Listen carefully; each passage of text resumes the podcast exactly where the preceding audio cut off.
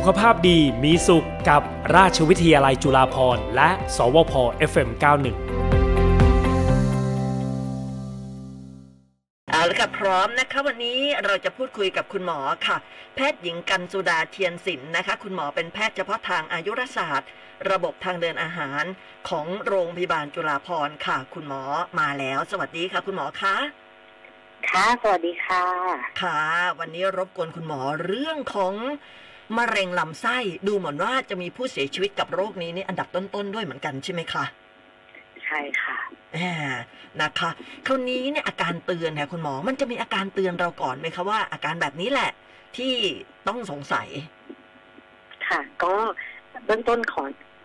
เล่าให้ทุกคนฟังก่อนค่ะนะคะก็คือมะเร็งลำไส้ใหญ่เนี่ยก็คือถือว่าเป็นหนึ่งในมะเร็งที่พบบ่อยนะคะอืมในค่ะทั่วโลกเลยแล้วก็โดยในคนไทยด้วย ในปัจจุบันเนี่ยจากสถิติเนาะพบบ่อยเป็นอันดับสามนะคะ ทั่วโลกรองจากมะเร็งเต้านมแล้วก็มะเร็งปอดนะคะแต่นี้ถามว่า เออเราจะมีสัญญาณคืออะไรที่เราต้องสงสัยว่าเอ๊ะเราจะเป็นมะเร็งลำไส้ใหญ่หรือเปล่าค่ะนะคะก็คืออาจจะเช่นอันที่หนึ่งอาการก่อนนะอาการที่จะสงสัยมะเร็งลำไส้ใหญ่อะค่ะ เช่น มีการขับถ่ายที่ผิดปกติไปจากอืมเดิมที่ตัวเองเคยเป็นค่ะอ่าเช่นสมมติเดิมถ่ายได้ทุกวันนี่ทำไมช่วงนี้ขับถ่ายมันเอ่อแย่ลงเนาะอืมกลารเป็นท้องผูกสองสามวันถ่ายที หรือค่ะว่ามีท้องผูกสาบท้องเสียนะคะ หรือว่าลักษณะของอุจจาระเนี่ยมันขนาดเล็กลงไปจากอืเดิมมค่ะหรือรวมทั้ง บางทีสังเกตว่า เออในเวลาเข้าห้องน้ำค่ะ มีมูกหรือเลือดปนมาในอุจจาระค่ะหรือบางคนมีอาการปวดนะคะปวดหน่วงที่ก้นเวลาจะถ่ายรู้สึกว่าตัวเองถ่ายไม่สุดนะคะ หรือว่าคำได้ก้อนที่ท้องค่ะอะอาการเหล่านี้ค่ะ ก็เป็นอาการที่เบื้องต้นเนาะว่าถ้าหากมีก็แนะนำว่าควรจะไปพบแพทย์ค่ะ ว่า เอ๊ะมัน เป็นสัญญาณของโรคอะไรหรือเปล่าอืมหรือว่าค่ะโดยเฉพาะโรคมะเร็งลำไส้ใหญ่ไหมค่ะอ่าหลายคนอาจจะมีอาการคล้ายๆแบบนี้ อาจจะตกใจว่าเฮ้ยมะเร็งลำไส้ใหญ่หรือเปล่า ซึ่งจริงๆแล้วอาการแบบนี้อาจจะไม่ใช่ลำอ่ามะเร็งลำไส้ใหญ่ก็ได้ใช่ไหมคะใช่ค่ะ ก็คืออาจจะเป็นโรคอื่นก็ยังเป็นได้ แต่ว่าอืมที่พูดมาทั้งหมดเนี่ยเป็นอาการที่พบบ่อยของมะเร็งลำไส้ใหญ่ค่ะอ่าคราวนี้เมื่อมีอาการเหล่านี้แล้วเนี่ยไปเจอคุณหมอ คุณหมอจะวินิจฉัยยังไงบ้าง จะมีอาการจะมีการตรวจอะไรยังไงบ้างคะ ค่ะก็เบื้องต้นเนี่ยทางเวลาไปพบแพทย์นะคะแพทย์เราก็จะทำการซักประวัตินะคะค่ะของคนไข้ก่อนว่าอาการเนี่ยมันเป็นมาอย่างไรมีอาการร่วงหรือลักษณะเป็นอย่างไรนะคะรวมทั้งทำการตรวจร่างกายเพิ่มเติมค่ะ ไม่ว่าจะเป็นการตรวจเบื้องต้นดูช่องท้องเนาะหรือว่าที่ทวารเนี่ยเพื่ออาจจะเจอลักษณะบางอย่างที่ช่วยวินิจฉัยโรคได้นะคะอืมแล้วก็ ลืมไปค่ะ ประวัติที่สำคัญที่เราอาจจะต้องถามเนาะก็คือว่า เอ๊ะคนไข้เขามีปัจจัยเสี่ยงที่จะทำให้เกิดมะเร็งลำไส้ใหญ่หรือเปล่า เพราะหากถ้ามีเนี่ยประกอบกับอาการที่ผิดปกติเนี่ยค่ะมันก็จะเพิ่มความเสี่ยงของโรคที่เยอะขึ้นนะคะอืมทีนี้ถามว่าปัจจัยเสี่ยงอะไรอ่าค่ะที่ค่ะที่เราจะต้องแบบ เอ๊ะจะเป็นเพิ่มความเสี่ยงของมะเร็งลำไส้ใหญ่ได้ค่ะนะคะ อันแรกเลยก็คือประวัติครอบครัวค่ะอืมก็คือว่าหากเรามีประวัติครอบครัวเนี่ย มีญาติสายตรงเนาะเช่นค่ะพ่อแม่พี่น้องนะ ที่เป็นสายตรงกับเราเลยเนี่ยเป็นมะเร็งลำไส้ใหญ่ อันนี้ก็จะเพิ่มความเสี่ยงของตัวเราที่เยอะขึ้นค่ะนะคะ อันที่สองอายุค่ะ อายุที่เยอะขึ้นก็เป็นปัจจัยเสี่ยงของมะเร็งลำไส้ใหญ่โดยเฉพาะอายุมากกว่า 50 ปีขึ้นไปอืมนะคะอ่าหรือว่าประวัติการสูบบุหรี่นะคะ หรือค่ะว่าการดื่มแอลกอฮอล์ นะหรือผู้ที่มีภาวะอ้วนค่ะ ก็เป็นปัจจัยเสี่ยงได้เช่นเดียวกันอืรวมทั้งสิ่งสำคัญเลยคือการทานอาหารนะคะค่ะคือถ้าเรากินอาหารบางประเภทเนี่ย เช่นอาหารที่ไขมันสูงค่ะหรือว่าอาหารที่เป็นพวกเนื้อสัตว์อะค่ะ เช่นเนื้อแดงที่ผ่านการปรุงด้วยความร้อนที่มากเกินไปหรือว่านานเกินไปนะคะค่ะ อะอันนี้ก็เป็นความเสี่ยงหรือสุดท้ายค่ะ การที่เราได้รับสารพิษนะคะ เข้าไปในร่างกาย แล้วมันตกค้างในลำไส้เนาะเช่นค่ะพวกสารที่ที่อยู่ในอาหารหมักดองปิ้งย่างเนี่ยค่ะค่ะ ก็ถือว่าเป็นความเสี่ยงค่ะทีนี้พอเราร่วมกันเนาะประวัติความของคนไข้ปค่ะระวัติมีความเสี่ยงตรวจร่างกายแล้วนะเราก็อาจต้องมีการอาศัยเอ่อการตรวจอื่นเพิ่มเติมค่ะ เพื่อช่วยในการคัดกรองหรือว่าการยืนยันการวินิจฉัยค่ะเนาะที่ถือว่าเป็น มาตรฐานค่ะ ดีที่สุดก็น่าจะเป็นเรื่องของการส่องกล้องลำไส้ใหญ่ค่ะอ๋อเพื่อเข้าไปดูเลยว่าในลำไส้เนี่ย มีรอยโรคเนาะมีค่ะมะเร็งมีอะไรอย่างเงี้ยหรือเปล่าอืมค่ะอันนี้ดีที่สุด อ่า แสดงว่าคนที่แบบว่ามีพันธุกรรม พ่อคุณแม่เป็นคือญาติสายตรงเลยหรืออาจจะมีพี่เป็นอะไรอย่างเงี้ย อันนี้เนี่ยจำเป็นอย่างยิ่งเลยที่จะต้องส่องกล้องถูกไหมคะอ่า ถูกต้องค่ะ เพราะว่าการที่เรามีปวดทางครอบครัวที่ เป็นมะเร็งลำไส้ใหญ่เนี่ยจะเพิ่มความเสี่ยงค่อนข้างเยอะให้กับอืมตัวเราอะนะคะค่ะคือไม่ได้หมายความว่าเราต้องเป็นเราความเสี่ยงสูงค่ะกว่าอ่าเพราะฉะนั้นเราก็จะแนะนำว่าในผู้ที่มีปอดครอบครัวเราก็แนะนำเรื่องของการคัดกรองมะเร็งลำไส้ใหญ่ค่ะ ถึงแม้ไม่มีอาการอะไรเลยก็ตามอืมนะคะค่ะคนที่อ่าคนที่แบบว่ามีมีกลุ่มเสี่ยงด้านที่ครอบครัวเป็นอย่างเงี้ย จะต้องเริ่มตรวจตั้งแต่เมื่อไหร่อะคะอายุเท่าไหร่อ่าแล้วปัจจุบันคำแนะนำค่ะ เขาก็มีอยู่ที่สองตัวเลขนะคะค่ะ ก็คือตัวแรกๆก็คือ ถ้าเป็นคนทั่วไปก่อนเลยอืมไม่มีปอดครอบครัวไม่มีอะไรเลยเนี่ยเราแนะนำที่อายุห้าสิบปีขึ้นไปอืมอ่าค่ะ แต่ถ้ามาเพิ่มค่ะ คือมีประวัติครอบครัวเนาะคือค่ะพ่อแม่หรือญาติสายตรงเป็น อันเนี้ยเราจะแนะนำให้คัดกรองเร็วขึ้นนะคะจะอยู่ที่อายุ40ปีขึ้นไปอืมหรือค่ะหรืออันที่สองนะคะ อายุน้อยกว่าบุคคลในครอบครัวนะคะ ที่เป็นเนี่ย เนาะเออสิบปีค่ะเนาะเช่น สมมติเรามีญาติเป็นตอนอายุ40ค่ะ เราควรจะคัดกรองตัวเราที่อายุ30ปีอะค่ะอ๋ออ่าค่ะใช่ค่ะแล้วหลังจากนั้นนะคะหลังจากที่มีการตรวจคัดกรองในรอบแรกคือสองกล้องครั้งแรกเนี่ยมันจะต้องเว้นระยะห่างเท่าไหร่ ระหว่างคนที่มีเสี่ยงจากครอบครัวหรือกับคนที่ไม่มีเสี่ยงเลยเนี่ย มันต้องเว้นระยะเท่าไหร่คะ อันนี้จะขึ้นอยู่กับผลการส่องกล้องนะนะคะ ค่ะ ที่เราที่ทำการส่องกล้องไปว่าเราเจออะไรอืมสมมติถ้าส่องกล้องปกติเลย การตรวจคัดกรองซ้ำอาจจะอยู่ระยะเวลาที่ประมาณ10ปีได้เลยอ๋อค่ะอ่าค่ะ แต่หากสมมุติว่าในการส่องกล้องค่ะ เราเจอความผิดปกติที่ไม่ใช่มะเร็งอื่นๆนะนะคะ อืม เช่น เจอมีติ่งเนื้อในลำไส้ อันนี้ก็จะขึ้นอยู่กับว่าเราเจอ ติ่งเนื้อจำนวนเท่าไหร่ตรงไหนหรือว่าลักษณะของชิ้นเนื้อเป็นอะไรนะคะ ก็จะมีค่ะระยะเวลาที่สั้นลงนะ ตั้งแต่ถ้าชิ้นเนื้อมีความเสี่ยงที่จะกลายเป็นมะเร็งค่ะหรือว่ากลับขึ้นมาใหม่ได้เนี่ยอาจจะระยะเวลาสั้นอยู่ที่หนึ่งปีอืมอ่า ถ้าเกิดเป็นระดับปานกลางอาจจะถึงประมาณสักห้าถึงเจ็ดปีค่ะค่ะ อืมแสดงว่าคนที่ตรวจครั้งแรกไม่ว่าคนที่มีความเสี่ยงจากครอบครัว หรือคนที่ไม่มีความเสี่ยงจากครอบครัวก็ตามเนี่ย ถ้าเราตรวจครั้งแรกแล้วทุกอย่างสะอาดดีเนี่ย ก็เว้นไปได้ถึงสิบปี ถูกต้องใช่ค่ะ ค่ะ แล้วตรวจนี่คืออายุอายุเยอะสุดเนี่ยมีไหมคะที่แบบว่า ถึงอายุจุดจุดๆหนึ่งแล้วก็คือไม่ต้องตรวจแล้วมีไหมคะอ่าอันนี้ก็ก็มีเหมือนกันนะคะค่ะอาจจะไม่ได้มีเป็นตัวเลขที่ชัดเจนนะคะค่ะแต่เขาก็บอกว่า เวลาเราจะทำการคัดกรองเนาะทำหัตถการอะไรก็ตามเนี่ย มันก็ประโยชน์แล้วก็หวังในการคัดกรองหาโรคนี่แหละค่ะแต่ว่ามันก็มีโอกาสมีภาวะแทรกซ้อนในอื่นๆได้อืมนะคะเพราะฉะนั้นเขาก็เลยจะต้องมาดูที่ความคุ้มค่าค่ะนะสมมุติว่าถ้าประโยชน์ที่ได้จากการคัดกรองมันอาจจะน้อยและยกตัวอย่างเช่นอายุมากสมมติ80ปีอ่าขึ้นไปค่ะแล้ว อันนี้อายุเยอะละมต่อให้เราคัดกรองเจอโรค ก็อาจจะไม่ได้มีแนวทางการรักษาที่มากมายหรือค่ะว่าเอ่อตัวถ้าสมมติมีเราอาจจะไม่เลือกเนี่ยค่ะอืมอันนี้เขาก็บอกว่าความจำเป็นอาจจะลดลงแล้วค่ะอาจจะเอาไว้เฉพาะผู้ที่มีอาการอืมสงสัยจริงๆทำอาจจะค่ะคุ้มกว่าเนี่ยค่ะอืมนอกจากการส่องกล้องอะคุณหมอ การคัดกรองเนี่ยมีวิธีอื่นอีกไหมคะอ่านี่ค่ะ การคัดกรองมันจำไส้ใหญ่เนี่ยก็ปัจจุบันมีหลากหลายวิธีอะนะคะค่ะตั้งแต่อันที่หนึ่งแบบง่ายที่สุดเลยเขาก็บอกว่าเป็นเรื่องของการตรวจหาเม็ดเลือดแดงแฝงนะคะในอุจจาระอืม ก็คือค่ะอ่าบางคนเราสบายดีถ่ายไม่เคยเห็นเลือดเลยแต่ว่าบางทีถ้าเลือดมันออกในปริมาณน้อยๆจากค่ะเช่นมีโรคมะเร็งหรือมีแผลอย่างเงี้ยค่ะอืมเราก็เลยจะมาตรวจเป็นการเก็บอุจจาระเนาะไปผ่านทางกระบวนการบางอย่างทางห้องแลบนะคะค่ะดูว่ามันมีเอ่อเลือดนิดๆหน่อยๆอยู่หรือเปล่าอืมนะคะว่าอันนี้เป็นการตรวจเบื้องต้นที่ง่ายสุดเจ็บตัวน้อยสุดค่ะนะคะก็อาจจะทำปีละสองครั้งนะคะอันนี้อืมวิธีแรกค่ะง่ายๆเลย อันที่สองก็คือปกี้ที่พูดไปแล้วเนาะคือการไปส่องกล้องใส่เข้าไปค่ะดูในลำไส้เลย อันถัดมาวิธีอื่นๆปัจจุบันเราก็จะมีเรื่องของการทำเป็นเอ็กซเรย์คอมพิวเตอร์นะคะอืมที่เน้นดูลำไส้ใหญ่ค่ะนะที่เรียกว่า CT colonography อืมนะคะค่ะอันนี้ก็คือเป็นการทำเอ็กซเรย์คอมพิวเตอร์ช่องท้องค่ะ ไม่ได้ต้องค่ะใส่กล้องเข้าไปแต่ว่าค่ะเรามีเทคนิคบางอย่างที่ทำให้เห็นลำไส้ได้ชัดเจนขึ้นอืมนะคะอันนี้ก็สามารถเลือกทำได้ก็ ปลอดภัยเช่นเดียวกัน แต่ว่าอืมข้อจำกัดของทีนี้หนึ่งข้อก็คือหากสมมติค่ะเจอติ่งเนื้อเจออะไรก็ตามจากมันตัดไม่ได้เอ็กซเรย์แล้วอ่ามันตัดไม่ได้ถูกต้องเราต้องไปค่ะสองกล้องอีกทีหนึ่งอีกหนึ่งสเต็ปอืมค่ะ แต่ถ้าสมมติว่าเราไม่มีติ่งเนื้อไม่มีอะไรเลยเนี่ยนะคะการตรวจอุจจาระหรือว่าจากจากการเอ็กซเรย์ก็ดีเนี่ย มันมันจะแม่นยำเหมือนกับการส่องกล้องเข้าไปไหมคะอ่า ก็ต้องบอกว่าอาจจะไม่ได้แม่นยำเท่าเท่ากันนะนะคะค่ะเพราะว่าเวลาเราส่องกล้องก็คือเราเห็นด้วยตาเราเลยเนาะว่ามันอืมอะไรผิดปกติไหมค่ะแต่ว่าอย่างการตรวจอุจจาระเม็ดเลือดแดงแฝงในอุจจาระเนี้ยค่ะค่ะมันเป็นการดูแค่เอ่อแค่ละเป็นตัวผลถ้าคือถ้าเรามีมะเร็งอยู่มะเร็งนั้นเป็นระยะเริ่มต้นที่ไม่ได้มีแผลหรือเลือดออกเนี่ยอืมก็แน่นอนเราเก็บอุจจาระมาเราก็ไม่พบเลือดอืมเม็ดเลือดแดงแฝงอะค่ะเราก็อาจจะไม่สามารถจับ รอยโรคระยะเริ่มต้นอันนี้ได้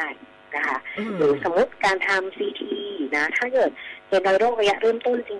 ๆนะที่ค่อนข้างเล็กมากๆนะคะบางทีซีทีก็อาจจะไม่เห็นได้เช่นเดียวกันอืมนะคะการส่องมันกล้องก็นี่เป็นข้อลิมิตการส่องกล้องนี่มันแพงไหมคะ คุณหมอเอ่อปัจจุบันก็คือถ้านับเป็นค่าใช้จ่ายนะคะ ถ้าค่ะเทียบกับการทำเอ็กซเรย์คอมพิวเตอร์เนี่ยอาจจะ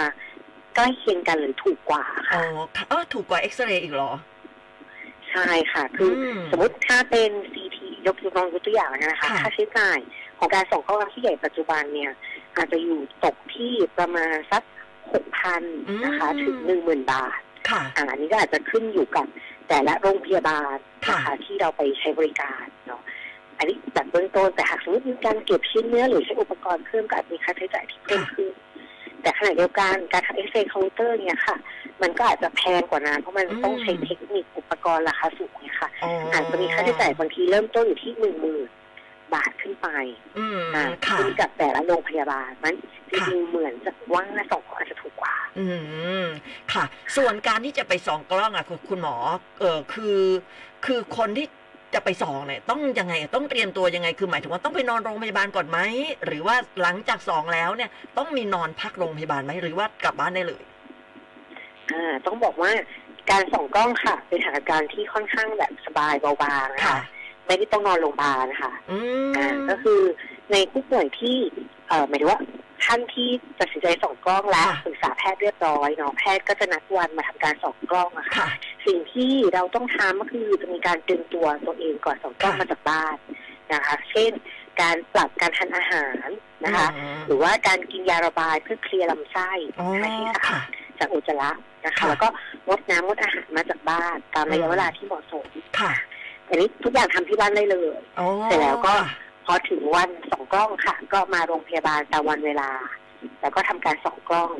ซึ่งหลังส่องกล้องเสร็จค่ะ แล้วก็จะมีการพักฟื้นในโรงพยาบาลระยะเวลาสั้นๆนะนะคะค่ะอาจจะประมาณหลักครึ่งถึงหนึ่งชั่วโมงอืมอ่าถ้าผู้ป่วยตื่นดีทุกอย่างดีก็สามารถเดินทางกลับบ้านได้ กลับไปดำเนินชีวิตได้ตามปกติค่ะอ๋อก็คือไม่ต้องค้างโรงพยาบาลทั้งก่อนและหลัง นะถูคะกต้องค่ะอะคราวนี้ถ้าสมมติว่าเราเจอตรวจแล้วเจอว่า อืมมันมีมะเร็งเนี่ย คุณหมอจะรักษายังไงอะคะอ่าคราวนี้ถ้าเกิดสมมติเราเจอมะเร็งค่ะนะคะ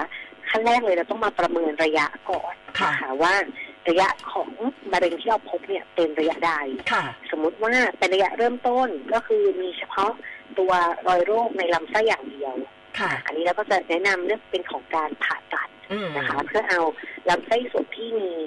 ก้อนมะเร็งเนี่ยออกค่ะอ่าอันนี้จะถือว่าเป็นการรักษาที่ดีที่สุดค่ะนะคะ ซึ่งถ้ายิ่งเราเจอระยะเริ่มต้นเท่าไหร่นะเราก็จะผ่าตัดได้แล้วก็ทำให้หายขาดได้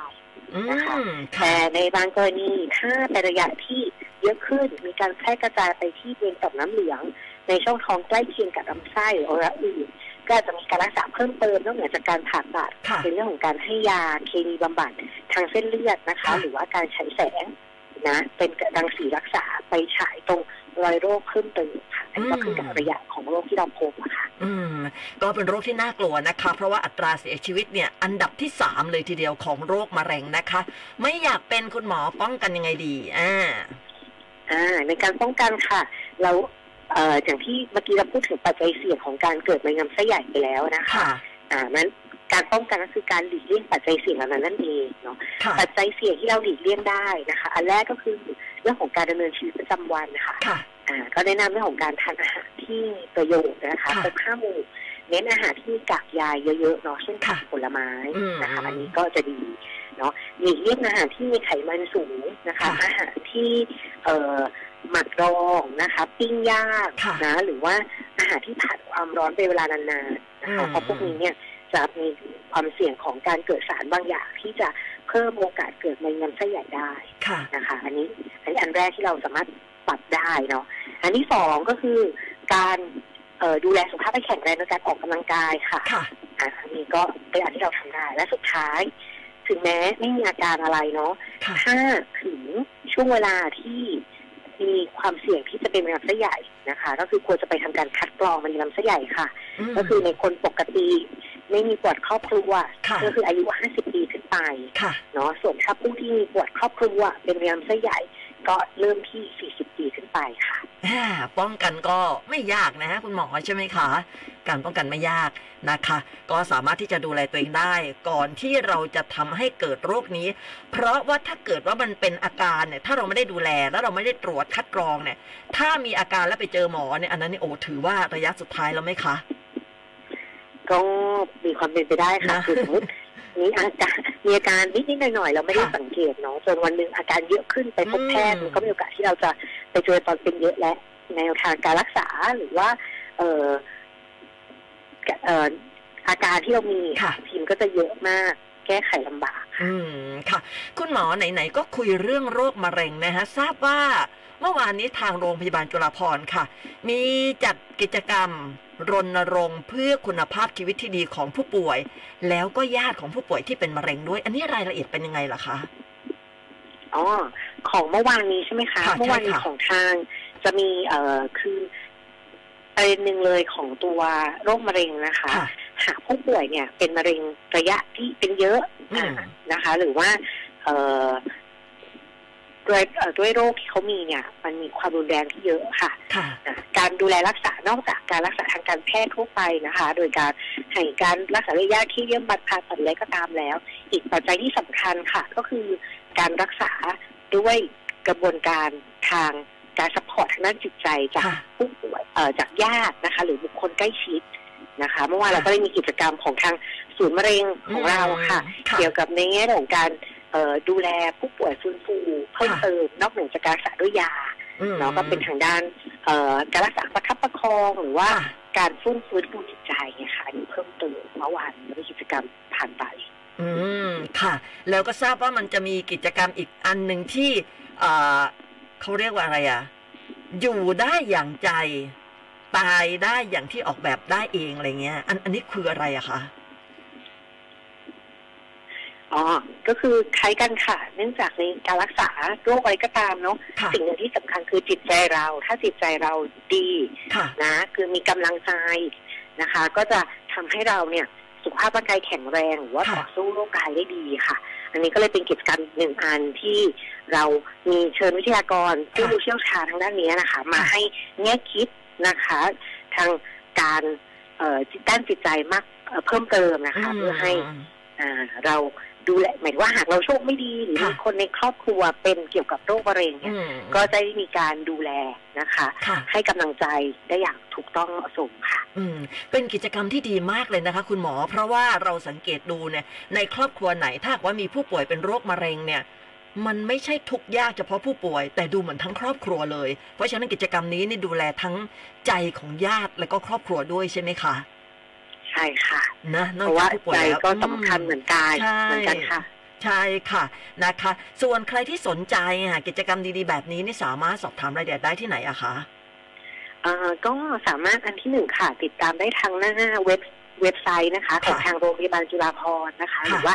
ทาง Facebook นะคะ ของอืมโรงพยาบาลจุฬาภรณ์ค่ะเนาะหรือสุดท้ายค่ะ ทางไลน์ออฟฟิเชียลค่ะ ของโรงพยาบาลจุฬาภรณ์ได้เช่นเดียวกันค่ะ ก็จะมีกิจกรรมดีๆมาแชร์ นำเสนอเป็นระยะค่ะอ่านะคะใครที่สนใจก็สามารถเข้าไปติดตามรายละเอียดได้นะคะ วันนี้คุณหมอมีอะไรจะฝากทิ้งท้ายไหมคะ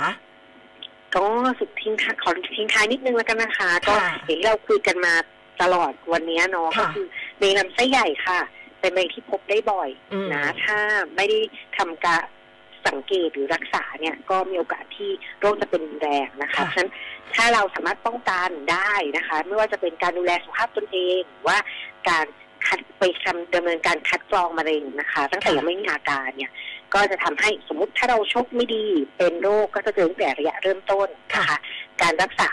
ก็จะได้ผลที่ดีรักษาหายขาด นะคะ เพราะฉะนั้นก็อย่าลืมให้ความสำคัญในจุดนี้ค่ะ อืม ใครที่แบบว่าสงสัยในอาการที่เป็นเนี่ยก็สามารถปรึกษาได้นะคะ คุณหมอหลายท่านที่เอ่อโรงพยาบาลจุฬาภรณ์ก็พร้อมที่จะให้คำปรึกษาอยู่แล้วนะคะค่ะค่ะถูกต้องค่ะ ทุกท่านยินดีค่ะ ค่ะ วันนี้ขอบคุณมากเลยแพทย์หญิงกันสุดาเจียนศิลป์นะคะ คุณหมอเป็นแพทย์เฉพาะทางอายุรศาสตร์ ระบบทางเดินอาหารของโรงพยาบาลจุฬาภรณ์ขอบคุณมากเลยนะคะ ค่ะ ขอบคุณสวัสดีค่ะ สวัสดีค่ะค่ะ ได้ความรู้เรื่องของมะเร็งลำไส้คุณผู้ฟังนะคะ แล้วก็เรื่องการป้องกันนี่ไม่ยากค่ะคุณผู้ฟังนะคะเออซึ่งเป็นเรื่องราวดีๆ แบบนี้คุณผู้ฟังขาดูแล้วเนี่ยแชร์ให้เพื่อนด้วย อยากเก็บไปดูคนเดียวนะนะคะกดไลค์กดแชร์เม้นได้นะคะแล้วก็ Subscribe แล้วก็รวมถึงกดกระดิ่งด้วยคอยติดตามค่ะ เพราะว่าเราจะมีทุกๆวันศุกร์ค่ะ กับราชวิทยาลัยจุฬาภรณ์และ สวพ FM91 ส่วนวันศุกร์หน้านะคะ จะเป็นเรื่องอะไรก็ติดตามได้ใหม่นะคะ สุขภาพดีมีสุขกับราชวิทยาลัยจุฬาภรณ์และ สวพ FM91